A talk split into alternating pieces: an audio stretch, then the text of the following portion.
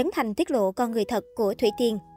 Tại chương trình Sau ánh hào quang do Trấn Thành chủ trì vào khoảng 4 năm về trước, nữ ca sĩ Thủy Tiên đã từng tham gia và trở thành nhân vật chính xuyên suốt buổi talk show. Tại đây, nữ ca sĩ có cơ hội trải lòng về nhiều câu chuyện cuộc sống cũng như quá trình làm nghề. Đến nay, một số phát ngôn của cả hai nghệ sĩ nổi tiếng này bỗng dưng bị cư dân mạng đào lại. Trong chương trình, Thủy Tiên cho biết, Trấn Thành là người đã chăm sóc và ân cần chăm sóc cô ngay cả khi nữ ca sĩ chưa nổi tiếng. Bà xã Công Vinh khẳng định rất quý nam MC. Cô chia sẻ, nói chuyện với anh xong em rất là quý anh, như kiểu chị em với nhau mà anh không hề nhớ gì về em luôn. Sau đó Trấn Thành kể lại ký ức của anh đối với Thủy Tiên, nam MC bộc bạch. Lúc đầu anh có để ý em, cô bé này đáng yêu. Sau khi nói chuyện với em một thời gian, anh thấy vài biểu hiện và ánh mắt như liếc mắt đưa tình. Anh xin lỗi em, lúc đó anh từng suy nghĩ em rất là quậy.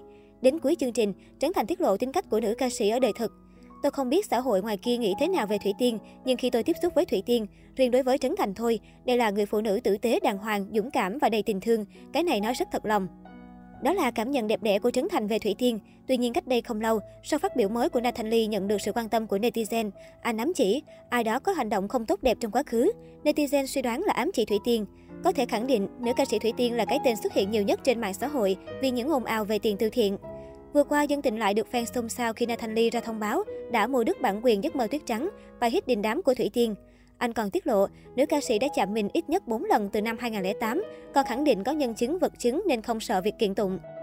Trong một bài đăng trên mạng xã hội, Nathan Lee gây chú ý với bình luận ám chỉ ai đó ở đêm chung kết một cuộc thi nhảy, đã vắt trăng lên sân khấu biểu diễn cùng vì biết đối thủ sợ rắn. Người này cũng không ngại bỏ ra hơn 1 tỷ đồng từ nhà tài trợ cá nhân để mua phiếu bầu nhưng vẫn thua. Tuy không hề nói trực tiếp đến sự kiện hay nhân vật nào, netizen vẫn dự đoán sôi nổi. Đa số comment cho rằng đó là đêm chung kết bước nhảy Hoàng Vũ 2011, có một thí sinh đã mang trăng lên sân khấu để biểu diễn cùng. Được biết đây không phải là lần đầu tiên Nathan Lee mua ca khúc của ca sĩ khác. Việc mua lại hit của một nghệ sĩ khác xưa nay cũng không phải quá hiếm. Thế nhưng để gây ồn ào và nhiều nghệ sĩ trong nghề phải lên tiếng phát ngôn, thì lùm xùm giữa Nathan Lee, Cao Thái Sơn trước đây từng thu hút sự quan tâm của khán giả. Hơn nữa, để sở hữu 7 ca khúc này, chắc chắn rằng Nathan Lee cũng bay mất một khoản tiền không hề nhỏ. Vậy điều gì khiến nam ca sĩ lại quyết tâm triệt đường Cao Thái Sơn? Câu trả lời được nhiều người cho rằng bắt nguồn từ thời điểm giọng ca Con đường mưa lên tiếng bên vực Ngọc Trinh khi nữ hoàng nội y đang có cuộc hậu chiến ngầm cực căng trên mạng xã hội. Giữa ồn ào đó, Cao Thái Sơn đã có chia sẻ nhằm bên vực Ngọc Trinh và nhắn nhủ ai kia không nên quá soi mói cuộc sống người khác sau đêm đại chiến siêu xe. Ngay lập tức, na thanh ly đã gọi tên Cao Thái Sơn và dùng những từ ngữ nặng nề hướng về phía giọng ca Con đường mưa. Chính từ lúc này, hai bên liên tục có những bài đăng bóng gió hướng về nhau và na thanh ly cũng không ngại ngần bóc phốt đời tư của Cao Thái Sơn. Cao Thái Sơn chắc chắn chẳng thể ngờ, chỉ với một hành động anh hùng cứu mỹ nhân mà khiến anh phải nói lời tạm biệt vĩnh viễn với hàng loạt bản hit từng gây tiếng vang.